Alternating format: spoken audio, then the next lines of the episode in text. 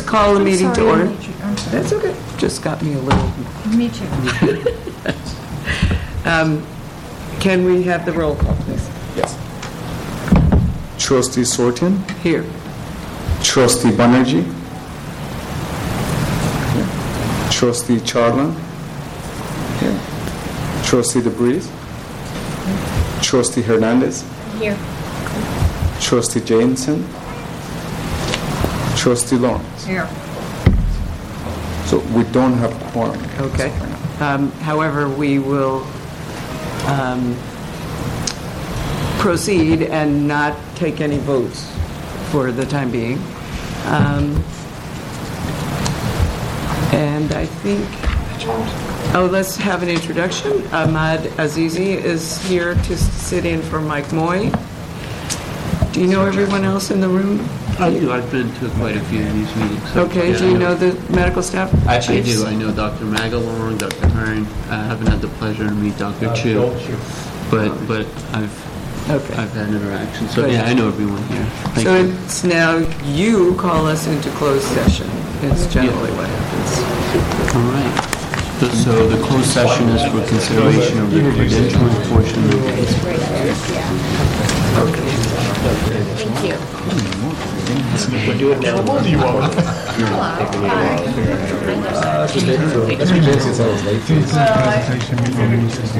It did. That was good, and I thought um, Thank you. there was good feedback. Um, Marissa had a number of good questions, I thought, and um, just clarifying expectations and who to go to, so I thought, great. Thank you very much. I'm going to Alameda to do the same next Julie's going to be the person. Oh, good. Okay, very good. Thanks, Adrian.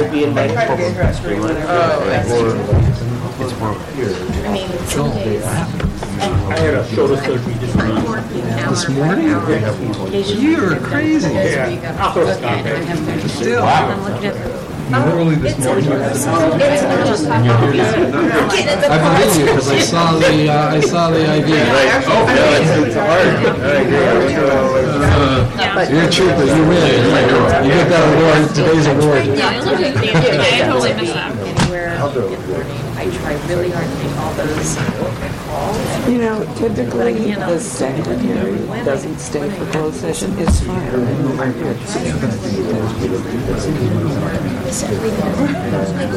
Oh my God. No, wait, because it's you. And remind, remind me, because I have a bunch of things uh, No, I agree, and it's hard, it's hard to like, special figure out who's is not what. necessarily some other things. Yeah, but then the- Yeah. it would be nice. But, so we can do that after. But, make sure I uh, it. will believe this. That was pulled and Barry didn't even know it, so. Well, I, I managed, Oh, I totally agree, I think that's a good idea, the things kind of, the big, around it or later, you know, or whatever. We're doing this whole thing, we have no other thing to say, but, so Mike Moy, actually, so we're doing Well, this, that's except for if there's I did, I did that. I, that's right. I you want A going, but just let LOS, because A the actual. oh, you're yeah, yeah, exactly, so Mike Moy right, so we as an. Keep the frog open the day early, so get it. Tracking by. I have this like time where like between five and seven, or six and whatever I read. But then, then with the state, I was trying to go back to our little which is Then I called HR, Yeah. Legal, Sometimes I'll wellness just record person, myself. I haven't seen her in two weeks. all of those positions. No, no, no, I gave her advice that she down by the, by She the wanted concept it. that, that, that, So you're not going to talk about it? That's it. That she would have to talk to both Tony Redmond. And which is unacceptable to sort of to talk about like ways to think about it. I think that's what a lot of people see it. So that was, that was the and I've always discussion. Um, But, there- you know, Reports. it should be, it should be a question, just now, you know, how can we possibly get it passed less than the UAPD? And I I do wonder, uh, and I did share it with that, is, doesn't make sense that if you're going to be traveling, a, uh, a working tandem to do it, in case of emergency for patient care, but you can't have it. wanted me to bring it up to you guys. But if your report is in at five AM, And everybody knows that people about. None of them are reliable, and they're all at the same. And I don't understand. The union should have the flexibility because of patient care. they know that they're productive. Because I think once we can broaden the webinar, we can broadcast this, we can even like, So, that- that is the final. No, where the place burns down or it does everything. Yeah, they would, People change it how they see it, right? They used to run you over in the parking lot. You already tried.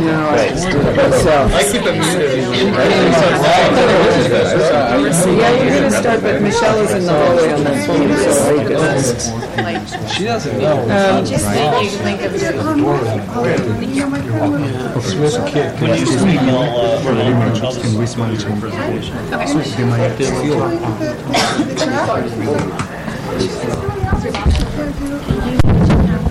I am the father's keeper. I'm kind of waiting, I'm vamping a little bit here because Michelle's out in the hallway on the phone, so, um, but we will come back into open session in a minute. Just a quality. Oh, just a quality. Yeah. Okay, great. Alex, and you will show i- i- that during the closed session, Doc- trustee Jensen arrived and we were able to have a quorum. we were able to function as we needed. Right. Um, I know, I'm valuable. Yes. You're important. Okay, um, I'm not sure what to do. Shall we wait for Michelle, or shall we? um, I can't, Do you want me to go, do you want me to find? no, she's on the phone. I don't, she's, she's had some kind of personal um, emergency problem right now, so. Um, I do want to point out, and we will, well, we'll get to it when we get to it. So, uh, do we need to do, why don't we start with um, approval of the minutes? I, there, I guess we can't really approve them until she gets here. Um, Okay. Um, I do want to point out, with, we are um, considering the minutes, and, because we are now back in open session, and we are going to the consent agenda, um, the minutes show that we approved the Emergency Management Operations Plan, and we did not. That one was pulled by Mike Moy, but for some reason, it didn't ever get back to anybody that it had been pulled, and um, I think no one made a note about it, so it appears on here, so we have to remove that. Um, And then somebody needs to let Cheryl Berry know that it was pulled and what we want done with it, because Mike pulled it for a reason that he didn't share with the rest of us, so it needs to go back to whoever he needs to have review it and fix it before it comes back here. Um, There are a couple of other little minor corrections, like Mrs. O'Brien, I think should be Ms. in all places, and a couple of other little things like that that I can point out to Alex. But other than that, do we have any other additions or corrections to the minutes? Nope. Can we, do I hear And approval? was last, last time 3:30 versus 3? Uh, No, I'm sorry, that's the other thing. Uh, That, that should be corrected. It was at 3 o'clock on the minutes.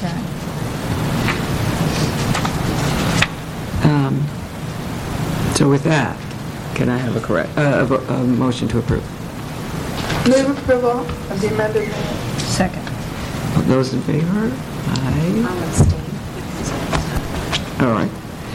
The uh, minutes are approved. Um, Now, going through the policies, I just want to point out that on the agenda, it says that all of these policies are systems policies, which is actually not the case. Several of them are just for the core, um, and some of them are systems policies, but you can tell by the grid at the end of the policy of which MECs it went through and when, so um, that shouldn't be too confusing, but I just want to make sure that's clear. Any questions about the policies? Do I hear a motion to approve the policies? Second. Okay, all those in favor? Policies are approved, and we can move on to the next item, which, let me look back at my agenda, is a report uh, from medical staffs. So starting with Dr. Hunt. Good afternoon. Um, The Medical Executive Committee of the um, AHS Core met last week. There are a number of interesting uh, things that are going on uh, that I'd like to just give you some updates on. Uh, First thing is that the Chartis Group, uh, which is a consultant group, has come in and has engaged uh, all of the medical uh, chiefs of staff um, to help with standardization before we implement the EHR. The main issue being um, we have a lot of different facilities that may or may not interpret the same processes in the same way. For instance, does every facility use the same pain scale? Does every facility have the same order sets for pneumonias, et cetera? So the Chartis Group is coming and, and is starting to evaluate um, all of the different institutions to come up with some recommendations for us before we implement an EHR. It's actually important to do before we regardless of what EHR we choose, this work is really important to get done sort of beforehand as the, what they call it, clinical standardization process. So that's the first thing that's, that we are engaging in. The Chartis Group just got here last week, I believe, uh, and is just starting to, to get their process and their meetings going to, to sort of streamline how everyone thinks about the same um, clinical conditions. Um, so that's the first, uh, the first thing. And, and how's the reception of that? Because I, I think this is grand. So how, you know, are, I shouldn't have said that before I, No, no, no, it's very, it's very early, it's great, I'm sure the reception's going to be fantastic. Um, But it's very early on in the process. I mean, part of it is, is that um, people are so excited to have any EHR that's, that's comprehensive, that actually goes over the entire system. Um, The nuts and bolts of exactly how we interpret the same um, pain scale, for instance, is, uh, I think, going to be less important. Um, But uh, people seem receptive so far, um, but it's very early on in the process. I think the possible places are, are when you have a lot of physicians who have their own preferred way of doing something, and those are going to have to be challenged. Um, But we haven't gotten to that point yet, so. Right. The needs of the many overwhelm the needs of the few. What, Star Trek. that's Star Trek. Thank you very much. Yeah. Old school. All right, shall we move on? Um, The next thing we are, uh, we are discussing actually is the uh, the Wellness Task Force. Um, So wellness has been a, a big project that we've embarked on over the last mm, seven to eight months, actually. Um, Physician burnout and, and wellness and provider burnout has been really uh, quite, uh, it- it's very prevalent in not only the media, but also in the medical literature. There's um, the, the incidence of uh, physician suicide uh, among male physicians is about 40% higher than the national average. Uh, amongst female physicians, it's actually 200% uh, than the national average, uh, higher, and it's, Really? yeah, absolutely. This is uh, within the court. No, it's actually nationally. Nationally. So nationally, the rate of, of, of of physician, female physician suicide is about 200% the national rate of, of female suicide. And do they know why? I mean, are they ch- checking? Well, uh, we believe it's because of uh, uh, the resilience and and burnout issues that, that um, part of it is, uh, I think, providers in general are, are feeling tremendous amount of burnout. I think that um, in some cases, uh, the gender specificity is that, is that frequently female physicians have not only a lot of responsibilities um, at work, but also a ton of responsibilities at home. What's wrong with you guys? Get on the wagon here, Jesus. Seriously. Um, so I think that's, I think that, that, that drives part of it. Um, it's, it's not only, a, you know, you, you you leave a full-time job and you feel like you still have a full-time job at, at, at home, which is quite relevant, and, um, and I think that's part of the process. Um, but, so this whole discussion of, of burnout and resilience has been really prevalent, not only in the national literature, um, but also in the media. So we've embarked actually as a medical staff to try to, to start to address it. Um, the medical staff itself has, uh, we just launched a burnout uh, survey. Uh, It's a national standard that's called the Maslach uh, Burnout Inventory. And um, we, out of our own meager budget, paid uh, almost $10,000 to, to, to launch this for the medical staff. Uh, It just got launched two weeks ago, I believe.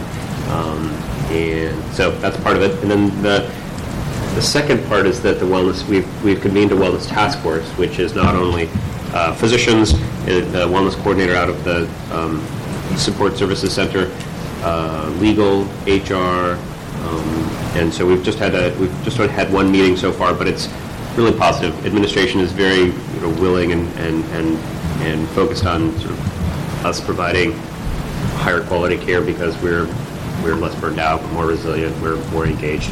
Um, And um, so we're, we're excited to, to- to move forward on that. Um, There's a lot that can be done. Um, Stanford just hired, this is an interesting uh, aside, Stanford just hired a chief wellness officer uh, who's a physician.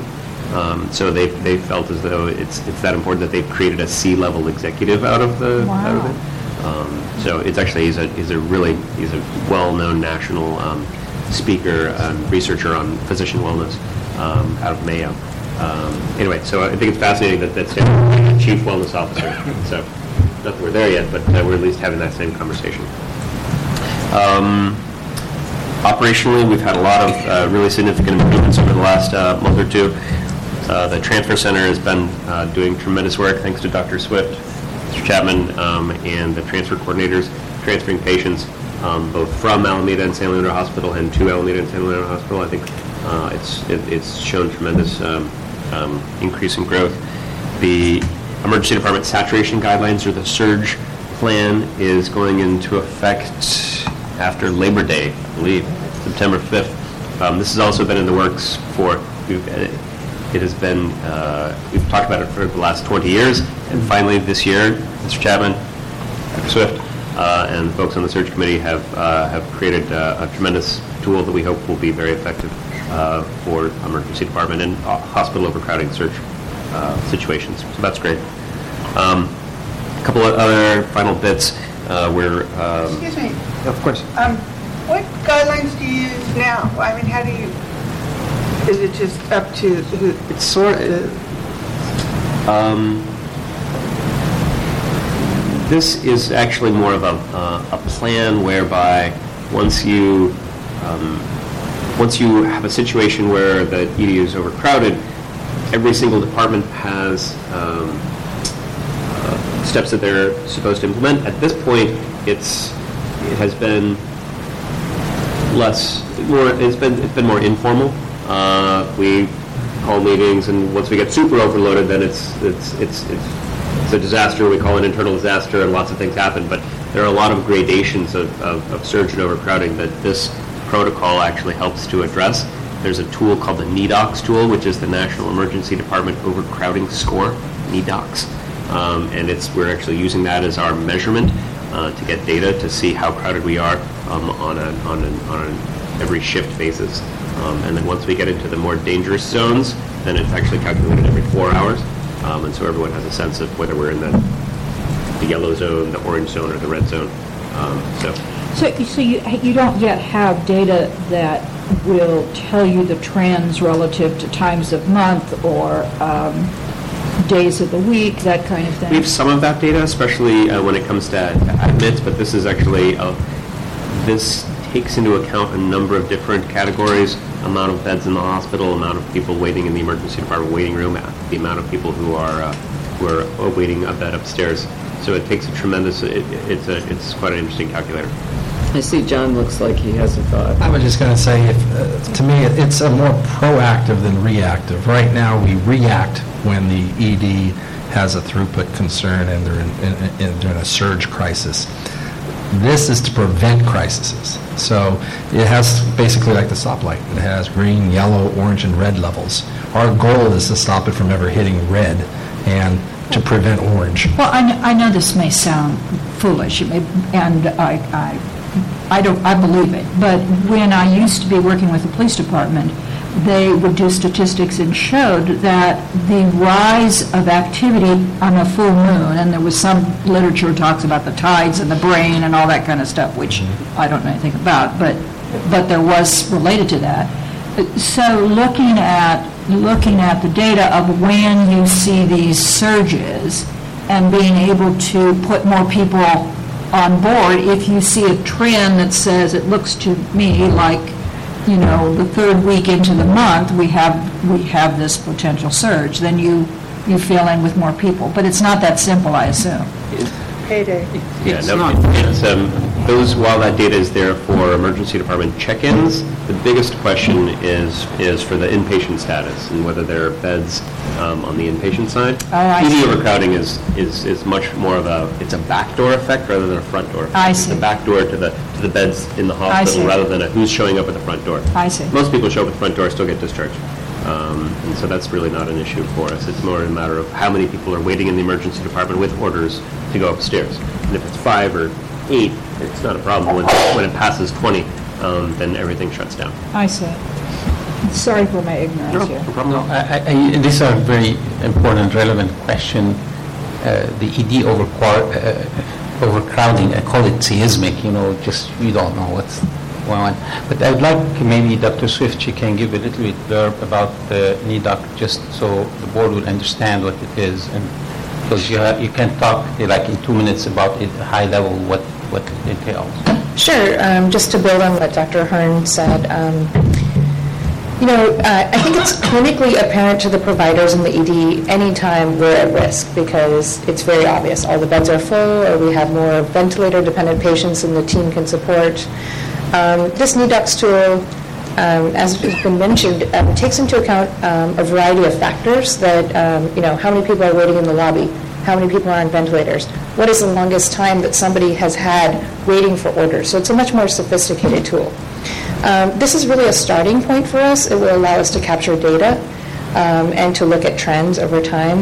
I think that it will also um, shine a light on opportunities to standardize on the inpatient service so that backdoor capability can be optimized. And it's being launched at a time where it will, I think, um, match very well with the clinical standardization opportunities that we have in front of us for, for the new EHR. Um, as, as uh, was mentioned, every category of staff member now has their standard work clarified, and based on the score and the, the color, they have their own escalation guidelines. Before, what was happening was the ED providers were calling for help. Highland leadership were activating a set of standard activities, um, and often the ED providers were not really aware of what was going on upstairs. So it allows us to capture data, have more precision around the type of surge and the type of, um, you know, is it an ICU problem? Is it a med surge type problem? Um, the new protocols that have been built will allow the ED providers to have more real-time information, position the nursing supervisor as a single point of coordination, and we'll have a more structured escalation uh, process going all the way up to Dr. Jamaluddin and the leadership.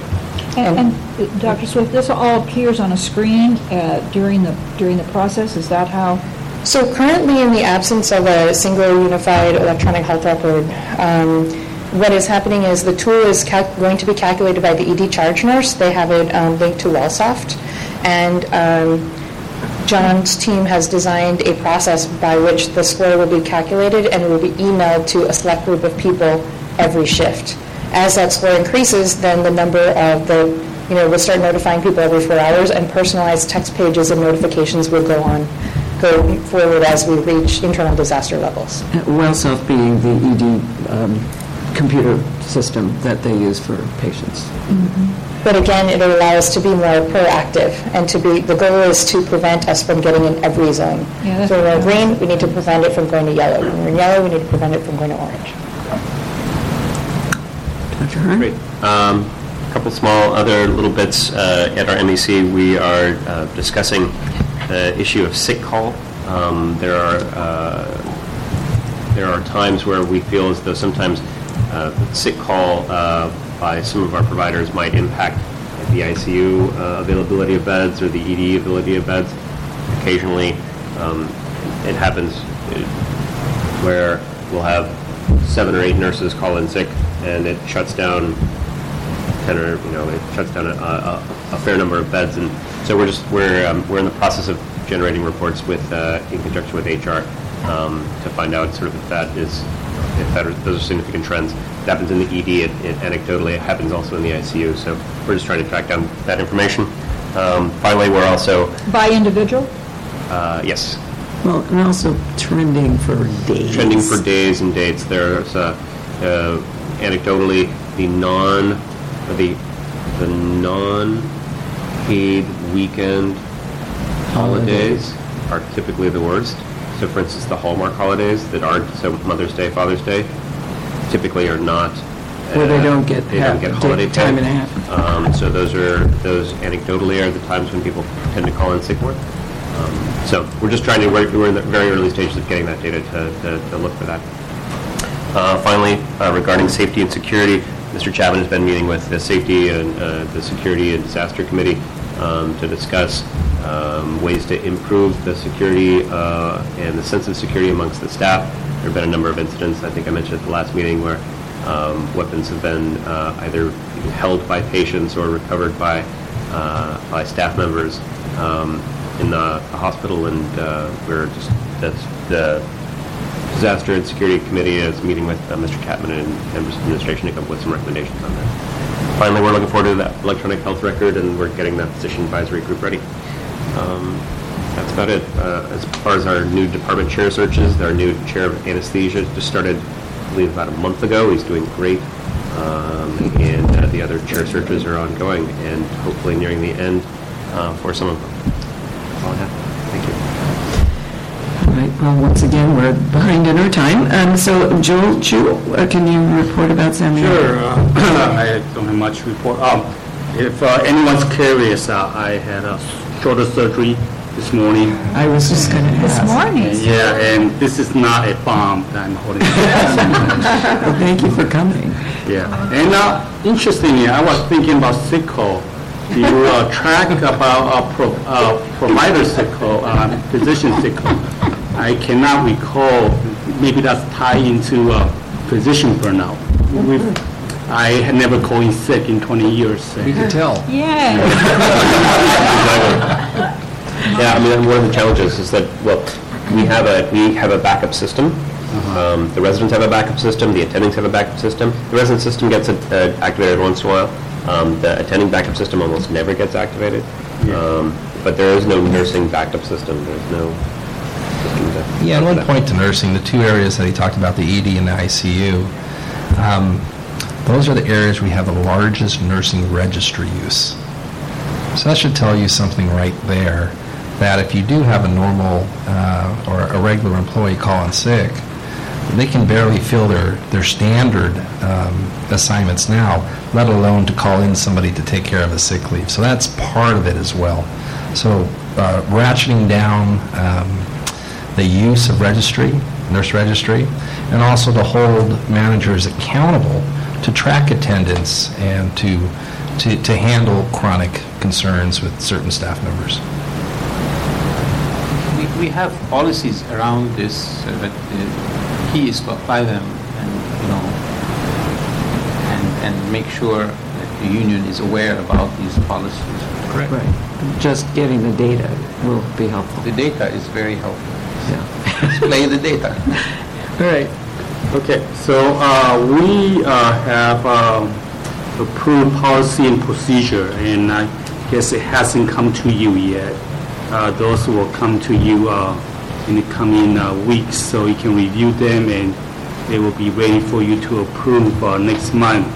And those those, we, was, a lot of work is, last time it was updated was 2013 when we were part of Sutter. So it was uh, ready to be reviewed and uh, many thanks to um, medical staff coordinators, Tara, and um, and also physicians and and uh, support personnel trying to get all this approved. And the other one, I think Jean has mentioned already, we uh, are embarking on clinical standardization uh, in anticipating the EHR coming. And that's uh, just an ongoing project, just started this week. And that's it for my report. Thank you. Um, We have nothing to report from Alameda. We did meet Oh, that's right, you did. money, but we did, um, we're also on the uh, standardization process for clinical guidelines and such. Good, thank you. I'm Sorry, I have one more thing. I'm terribly Yes. sorry, I know we're, we're out of schedule. Uh, For the very first time, all three medical staffs are having a joint uh, unified medical staff um, annual meeting dinner. It'll be October 12th. You will all be invited. Um, It'll be at the Greek Orthodox Temple of the Hill. Um, We've never had a a dinner with all three medical staffs uh, in attendance. And of course, the uh, executive uh, administration will also be invited, obviously. Um, But uh, for any calendars, it's Thursday, October 12th, um, in the evening. That's our regular meeting. October 12th? Yeah. A Tuesday? It's a Thursday. Thursday. Thursday, sorry, sorry. God, I- That's great. So we're going to board meeting and then they'll be. Perfect. I may be involved. Wow. All right, so thank you ver- for your reports. And the next item is report from Ambulatory Strategic Business Unit, Dr. Jamaluddin, Dr. Babaria, and Dr. Gupta is stepped out, but she will be back. There she is. This is Neha Gupta, who is helping Palav with this project. Is that, and I'll let you take over. Yeah, thanks for having us. Um, this is Dr. Gupta, who I'm really pleased to introduce. She is a practicing primary care provider in our K6 Adult Medicine Clinic here at Highland Hospital and is actually also the medical director for our PRIME program, um, effective February, March 1st. Um, and in a few short months has brought a lot of needed um, leadership, structure, and success to that waiver program. Um, so I know we are always short on time, so I'm trying to break up all of the various quality initiatives we have and sort of thematically clump them so that, you know, every time I come, we can share stuff. And then I know there's a few uh, high priority topics like access, which I'll touch on as well. Just in the interest of time, this is our overall dashboard, but I was going to come back to this unless anyone had specific questions on this um, to start with. Just one update around the quality measures is that for both third next available appointment and no-show, which we will be including both of those measures in our True North Metric dashboard that you will be receiving, we, in the baseline reports that had been used internally for years, we found a number of errors. So I've spent the last month rebuilding those reports from scratch with our ITIS team and validating that data. So by the next time I present, we will have sort of much more accurate, cleaned up time over trend data for both of those, and those will be major initiatives to reduce both the third next available appointment time as well as no-shows um, over the course of the next year. So apologies that we don't have that data ready for today, but I promise it'll be worth the wait and better than inaccurate data. What we have been seeing, is it better or worse in reality or no answer yet? It's different. So the definition for third next available appointment that AHRQ uses, which is the nationally recognized definition, is really the spirit of it is regular appointment. So if I just call up and I want to see my regular doctor, how long does that take? And the way we had built the report, it included every appointment type under the sun, some of which were regular, some of which were urgent care, and so you know it, it skewed the data in multiple directions, sometimes better, sometimes worse. Um, the no-show report. Um, similarly included a lot of things that we don't templates that we don't use or sort of erroneous uh, appointments that should have been canceled but were just left as no shows so we've cleaned up a lot of that as well. So that will probably look better than before but also closer to reality. Great. Um, so maybe i'll are you sure? Okay Um, so just the quality measures I was hoping we could go through this time are really the major screening efforts that we've been focusing on, um, you know, chronically, but also especially over the last year, and just show you some of the data from our sites and some of the improvement efforts, and then have Neha do a deep dive into one of these um, to really just show how we're using the Prime waiver program to transform care delivery and really improve the systems of care that we're providing. Because I think it's a good example of the story behind these metrics. So the first one is for breast cancer screening, um, and this is whether, you know, per the USPSTF definition, whether women aged 50 to 74 have had a mammogram sometime in the last two years, and that's the definition we're using, although we recognize other societies have other targets for uh, mammogram screening. USPSTF is, Right, United States Preventive Services Task Force, which provides national recommendations around various screenings and how often you should do them and for whom and when. Um, so you'll see the goal line that we've set for all of our quality metrics in ambulatory is the 90th percentile nationwide. So I've told my team that by 2020, I want every single quality metric that we are tracking to be higher than the 90th percentile. Um, and anything less than that is unacceptable. So the teams are making, Neha hears this from me every month, um, the teams are actually making great progress. So this is an area where the different colors res- represent our different wellness sites. Two of them, Highland and Eastmont, are already above the 90th percentile and have sustained that improvement over the course of the last year. Hayward has made some gains. And then the line in red, which is our Newark Wellness Center, uh, you'll hear a deep dive story from Neha about how they've made this progress because they really, you know, as we started showing this data throughout most of last year, were considerably lagging the other sites. Um, and then you'll see that trend line have been going up every single month um, since Can you, um, uh, the 90th percentile, I'm I'm trying to look at at the, at the chart, this chart. How does, you, you keep referring to the 90th percentile, but we have 71% here. Yeah, so the goal line, which is the dashed green line, is the 90th percentile.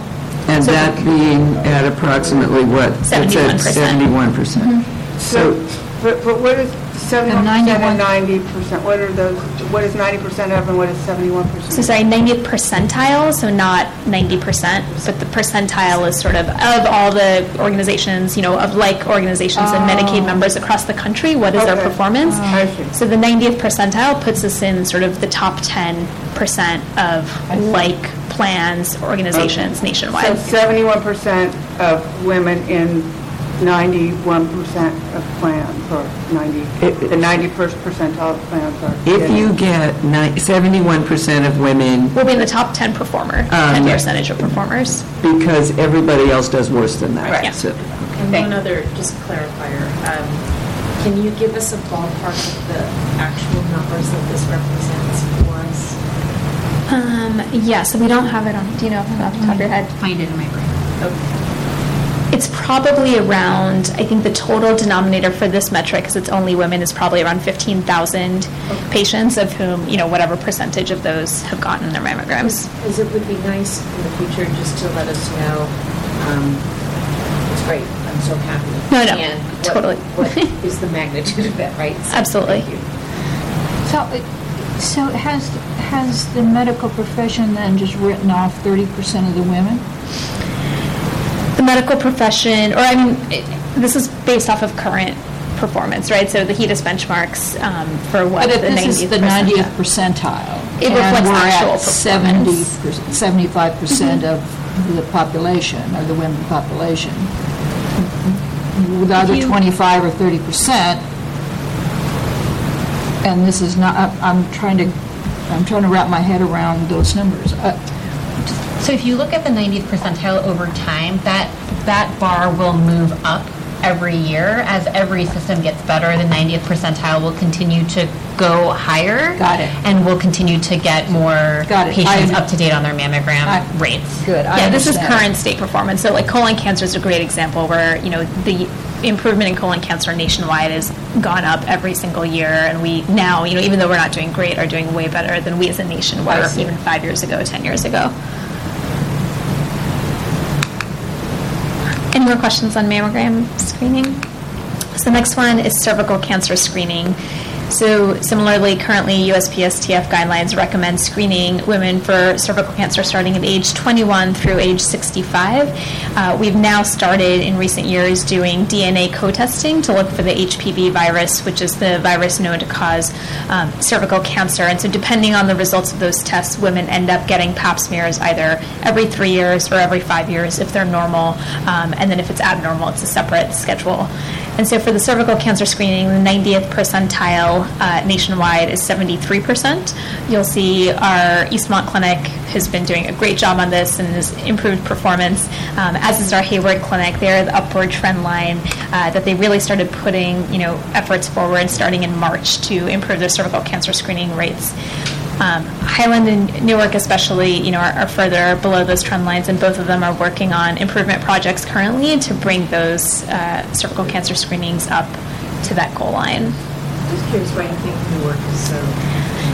Yeah, so we've you know we we've done a deep dive. I think they did as part of this, they got a list of all of their patients that hadn't had cervical cancer and had a nurse who did 970 something phone calls to all of the patients who hadn't had their pap smears. And they actually found a 40% refusal rate, which is significantly higher than all of our other sites. So they're now, I'm meeting with their leadership, doing a series of focus groups to better understand that. If I had to guess, when you see a refusal rate that's that high and outside of the norm, it usually implies a lack of sort of education and understanding on the behalf of the patient as to why this is important. It, it's a heavy duty need culture. Yeah. I, I live in Union City, and that culture may have some serious education to go through. Exactly. So I think there's a barrier, you know, both on the patient side, but then also the provider side. They have um, more male providers who I think often are not as comfortable talking about cervical cancer, you know, especially with patients in another language, et cetera. Um, and so we're doing a number of interventions to really break down that gap because I think if you can get people talking about it and really focus on the education piece, then the uptake will be much higher. It's an uphill battle when 40% of your patients are refusing. So let me ask though, we don't get credit if the patient refuses? Correct. That is why the goal, you know, is probably never going to be 100% because some patients are always going to refuse.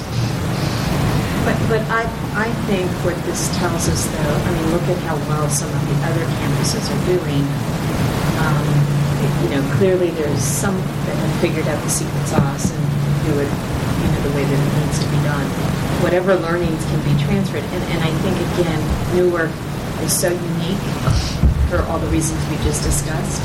I, I would almost say it, it, it, takes a major sort of strategic intervention, perhaps moving a female OBGYN into Newark to replace or you know, move people around otherwise. Yes, no, I 100% agree with you. In terms of, of women's health and uh, you say cultural competency, I love like um, it's like cultural uh, addressing the issues because it's a very conservative community yeah, and it has to be you know at the point of when we have the patient. So if someone does a phone call, you make an appointment, but if the patient doesn't even show up to the appointment, it doesn't matter whether you have that female OB-GYN. So it's sort of when patients are there for whatever reason, whether it's OB-GYN care or not, really um, finding someone that they can relate to and talk to them.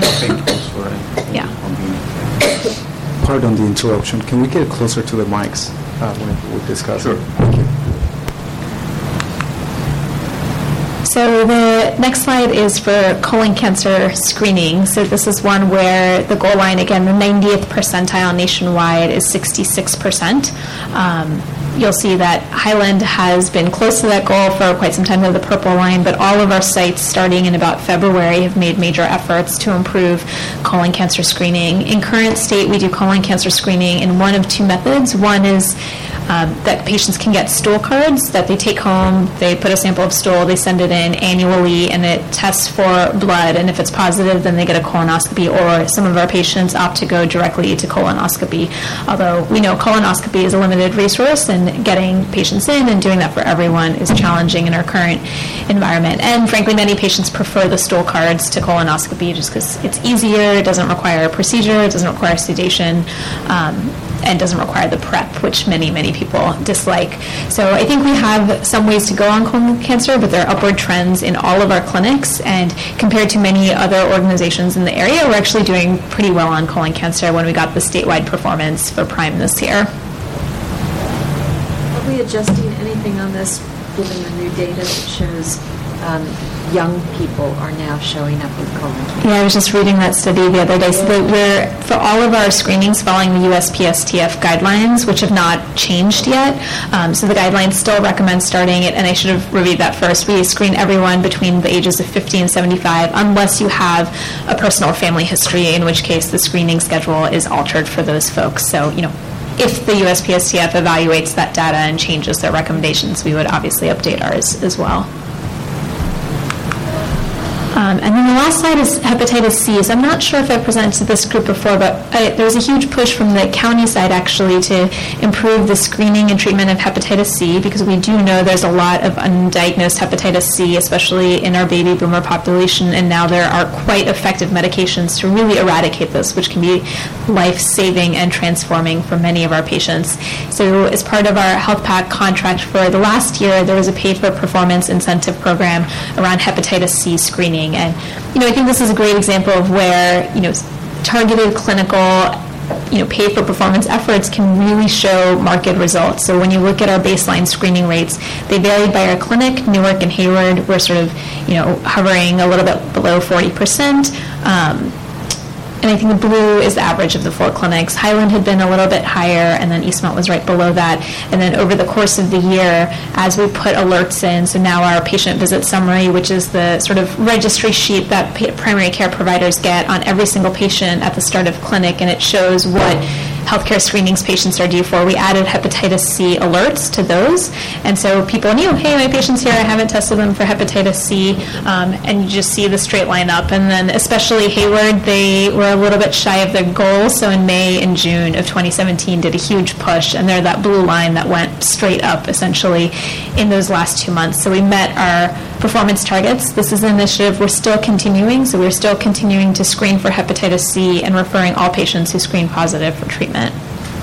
How are the treatment paid for? Are they paid for by uh, Alameda Alliance and for how about for the self-pay patient? So we see, I don't actually know if we've had a case of self-pay patients because almost all of our patients who've come to the clinic either have HealthPAC, which is paying for this treatment, or Alameda, one of the managed Medi-Cal plans. Um, so I'd have to go back and look. I don't, I can't recall a case that's been escalated to me of a self-pay patient, you know, that that was diagnosed with hepatitis C and needed treatment. So almost all of them have been Medicare, managed Medi-Cal, or HealthPAC, which has been covering treatment. Hello. Uh, Are we, uh, I should know the answer, but uh, I remember we were very concerned about having the capacity to deal with the Hep positive. Are we handling this okay? Yeah, and I think, you know, it, I don't know why the, I think there are people treating in the community, but also it's sort of like once you treat, you don't necessarily need to follow these patients for a long time. So our hepatitis C clinic actually has a fair amount of capacity and has essentially no waiting list in current states that patients are getting in within a week. There is a sub-segment of this population um, that struggles to engage in care, you know, who is contracted their hep C may still have active substance use issues or mental health issues, and that's the sort of remaining population that we're trying to figure out how to treat because that population may or may not be able to come to office visits every week, and we may need a decentralized approach for them in the future. In the HEDIS, was this included as a HEDIS measure? What It's not a HEDIS measure, yeah. I remember because it was discussed way back and then. Yeah. Questions about that? Okay. Um, so I'm going to pass it over to Neha. Um, so Dr. Babaria has asked me to highlight one success story, one success story um, of our ambulatory clinics for one um, quality metric. Um, and so I'm going to just do a deep dive on the efforts to improve mammogram rates at Newark. Um, so as you can see on the left, Newark Newark had um, their rate of breast cancer screening significantly lagged the other clinics in within AHS as well as national benchmarks, um, with the lowest rate at 63% um, a year ago in July 2016 and looking at how mammograms are ordered, um, the burden of doing mammogram orders, which many other places like Kaiser, et cetera, have shifted to non-providing, non-provider staff. Um, that burden was entirely on providers at Newark. So 100% of mammograms were being ordered by providers.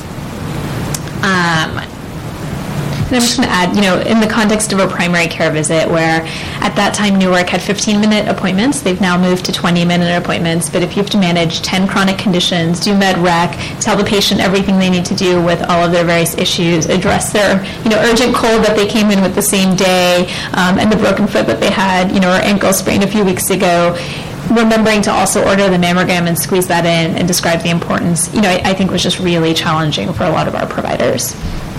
Who's the non-provider? Um, so in, in different systems, it can be different people. Um, I'm going to highlight what we've done here at AHS, which is having um, medical assistants who do the entire intake and discharge process for patients um, take the ownership of ordering mammograms here. Um, but I think in other clinics, um, it's not always the medical assistant. But it's When- not. When we get the staff. health record, will they, will, will that automatically give, I mean, my only reference frankly is, is the Kaiser and, and relationship to their notification of mammograms, et cetera, and you really get a printout and it shows your mammogram is due, you know, and, and I do believe there's a certain degree of, of personal responsibility, but they remind you, you know, so I'm trying to understand, and I know it's not the provider who does that, so. Right. Epic, my understanding, has the capability of alerting patients through the portal when, when you're due for your flu vaccine or your mammogram or your pap smear and all of those things. Our electronic health system allows uh, notification for the provider that certain health screenings are due. But not the patient. But not the patient um, in current state. Um, there are many um, strategies that were taken throughout the system and at Newark uh, to improve mammogram rates, but I just wanted to highlight three for the purpose of this discussion. Um, the first is the, the use of the electronic health system via standing orders to equip medical assistants to order mammograms. So this is not um, showing up super well, but on their intake screen, there's a little click where the MA can click a standing order and then click on the button that says mammogram, and it pulls in the ICD-10 code so that it gets billed to insurance correctly, and then populates the order screen that then gets processed for mammograms to be scheduled. Um, and so that makes it just two clicks, and then the mammogram is ordered for the medical assistant. Um, the second big chunk of work to improve uh, mammogram screening rates, as well as a number of other quality ni- initiatives in the clinics, was the development and approval of standard work. Um, I don't expect anyone to read this here, but it's just to demonstrate that it's a two-page document that highlights every single task that is expected of the medical assistant um, at intake and why, um, with detail and timeline. So this takes five minutes, this takes one minute, this takes two minutes, um, so that the medical assistant knows what's expected of them, that their managers can review what they're doing and audit that the standard work is being done, and to ensure that we have a sense of roles and responsibilities and everything that's in the scope of the medical assistant versus the provider. Um, so that was approved in, when did we approve the standard work? April? March or April, yeah. something like March or April. Um, and then the third um, major transformational strategy was the use of an auditing and feedback tool. Um, so this graph um, num- in sort of picture number three is a picture that shows by clinic site the percent of mammograms that were ordered by the medical assistant versus the provider um, from January through June. And what you'll see on the left is that Highland um, has had their MAs order mammograms for a long time, but all of the other clinics were not really ordering. Um, were not having their medical assistants order mammograms in the beginning. Um, and so this data got shown to every single clinic every single month from January through June. Um, and as a result, uh, mammogram rates really started to take a climb um, about four months ago. So you can see sometime in February, we were around 63, 64%, and every month since then, the mammogram rates at Newark have been climbing. They're not quite at the 90th percentile, but they have been rising. Um, and the rate that the percentage of mammogram orders by medical assistants versus providers has also shifted as well, and that seems to have really driven the boost. You face union issues making this happen? Um, so there was precedent for the Newark change um, at Highland, I don't know if there are union issues when this was rolled out at Highland. You know, I think from a technical perspective, every this entire workflow is well within the scope of practice for an MA, so it's not a violation of any standards in that sense. I think at Newark, actually, this was very well adopted, and they were one of the early adopters, and you saw that in the rise in rates. We have other sites where there are other issues outside of this involving the union, and so this got rolled into those other issues, um, and all of those are being addressed collectively. I haven't been to Newark for a while. Are we displaying the data at the sites? We are. Yeah, so each site is printing out, because we're still tracking this um, on a monthly basis, you know, how is your site doing compared to the other sites? But at the site itself, we Yep, they have a Visi wall at each of the sites. And the, once it's entered by the MA, does it have to be co-signed by the physician? It's, it's a s- legal order. Yep, and we actually had an AHS policy that was passed before I even joined the organization, so, you know, over five years ago, that allowed MAs to do cancer ordering. It just, that policy had never been implemented and people weren't really utilizing it. Um, and I think, you know, this is just one minor example, but you can imagine the amount of work effort that goes into every single one of these improvement projects. But I think they're really important steps towards team-based care. It is a definite culture shift. You know, the providers at this organization have been heroic for a very long time and held on to everything, you know, which is great. But if we're really going to drive the needle on quality metrics, we have to do it as a team. And I think that really means shifting work to the people, you know, who are working to the top of their license to provide that care. And this is, you know, one micro step in that direction. I think um, the, the, the um, standard workflow, that, that document, I, it's really, it's a good document. Not, not only does it come up for the, for each patient, and eventually, you know, it'll just be kind of a rote, routine thing. But I like that it includes why for the medical assistant, you know, they may want to take a shortcut or, you know, think, I, I, you know, I, I can move faster and the doctor will appreciate it if I get more things done. But having that on there, why is this necessary, why is it important, that's really good idea. And I will say we can't take credit because the original AHS template didn't include Y, and we went, did a site visit to Contra Costa, and they had Y, and so we just stole their entire column and adapted ours because it really we've gotten great feedback on that piece of sort of you know really realizing the importance and providing meaning for these tasks that you're doing. As an ancillary clinician a long time ago, I can appreciate Um, as a corollary to that, we've also um, embarked on training for medical assistants, and this is particularly taken place at Highland, where the medical assistants learn about breast cancer screening and why and what happens when something abnormal is found, et cetera. And it's gotten really positive feedback from medical assistants to really understand what they do and why. So. But it validates your, your job. It makes your job much more valuable. Yeah. It probably increases loyalty to the organization Absolutely. and, you know, it- that's great. Yeah, and some of our sites, the same day clinic has actually also joined on the bandwagon, even though they're doing more urgent type visits. Um, and their MAs had, you know, we should have had the quote slide in here, but they love this and have really felt that this allows them to provide direct patient care in a way that they weren't um, before, and the experience has been incredibly positive from that group. Congratulations. Step one. I know.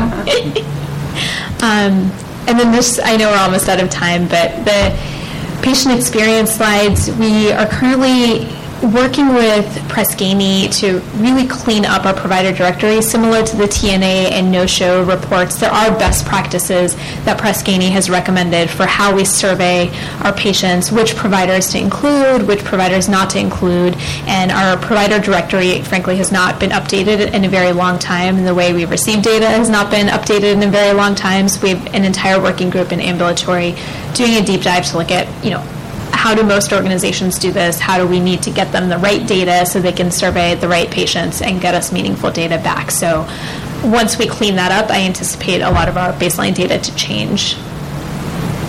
Um, and so some of these, sorry, they're not projecting so well. We will work on improving these slides for the next time. You know, I think the major takeaway is that for most of the domains by site, all of the trend lines, for the most part, are relatively flat. Um, You know, there's some uptakes in some areas. It's hard to know if that's meaningful or not, but as we undergo our ambulatory transformation, my expectation would be that a lot of these would follow.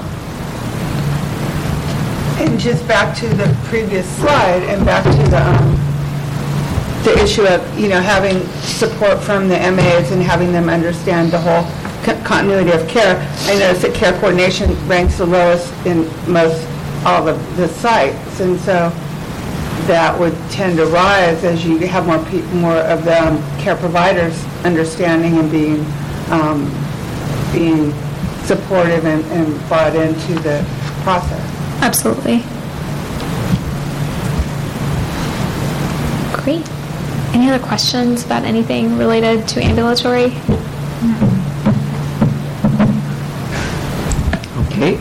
But, but it was a big step one, so you should give yourselves some big credit, really. Thank you. Okay, uh, so I think we are down to the last couple of things. We have, uh, there- I'm- we're not going to be discussing calendar issues today, and so a report from legal counsel on uh, closed session. In closed session, the board approved the cred- credentialing reports from each of the medical staffs and discussed uh, reports regarding matters that may significantly expose AHS to litigation. Okay, thank you.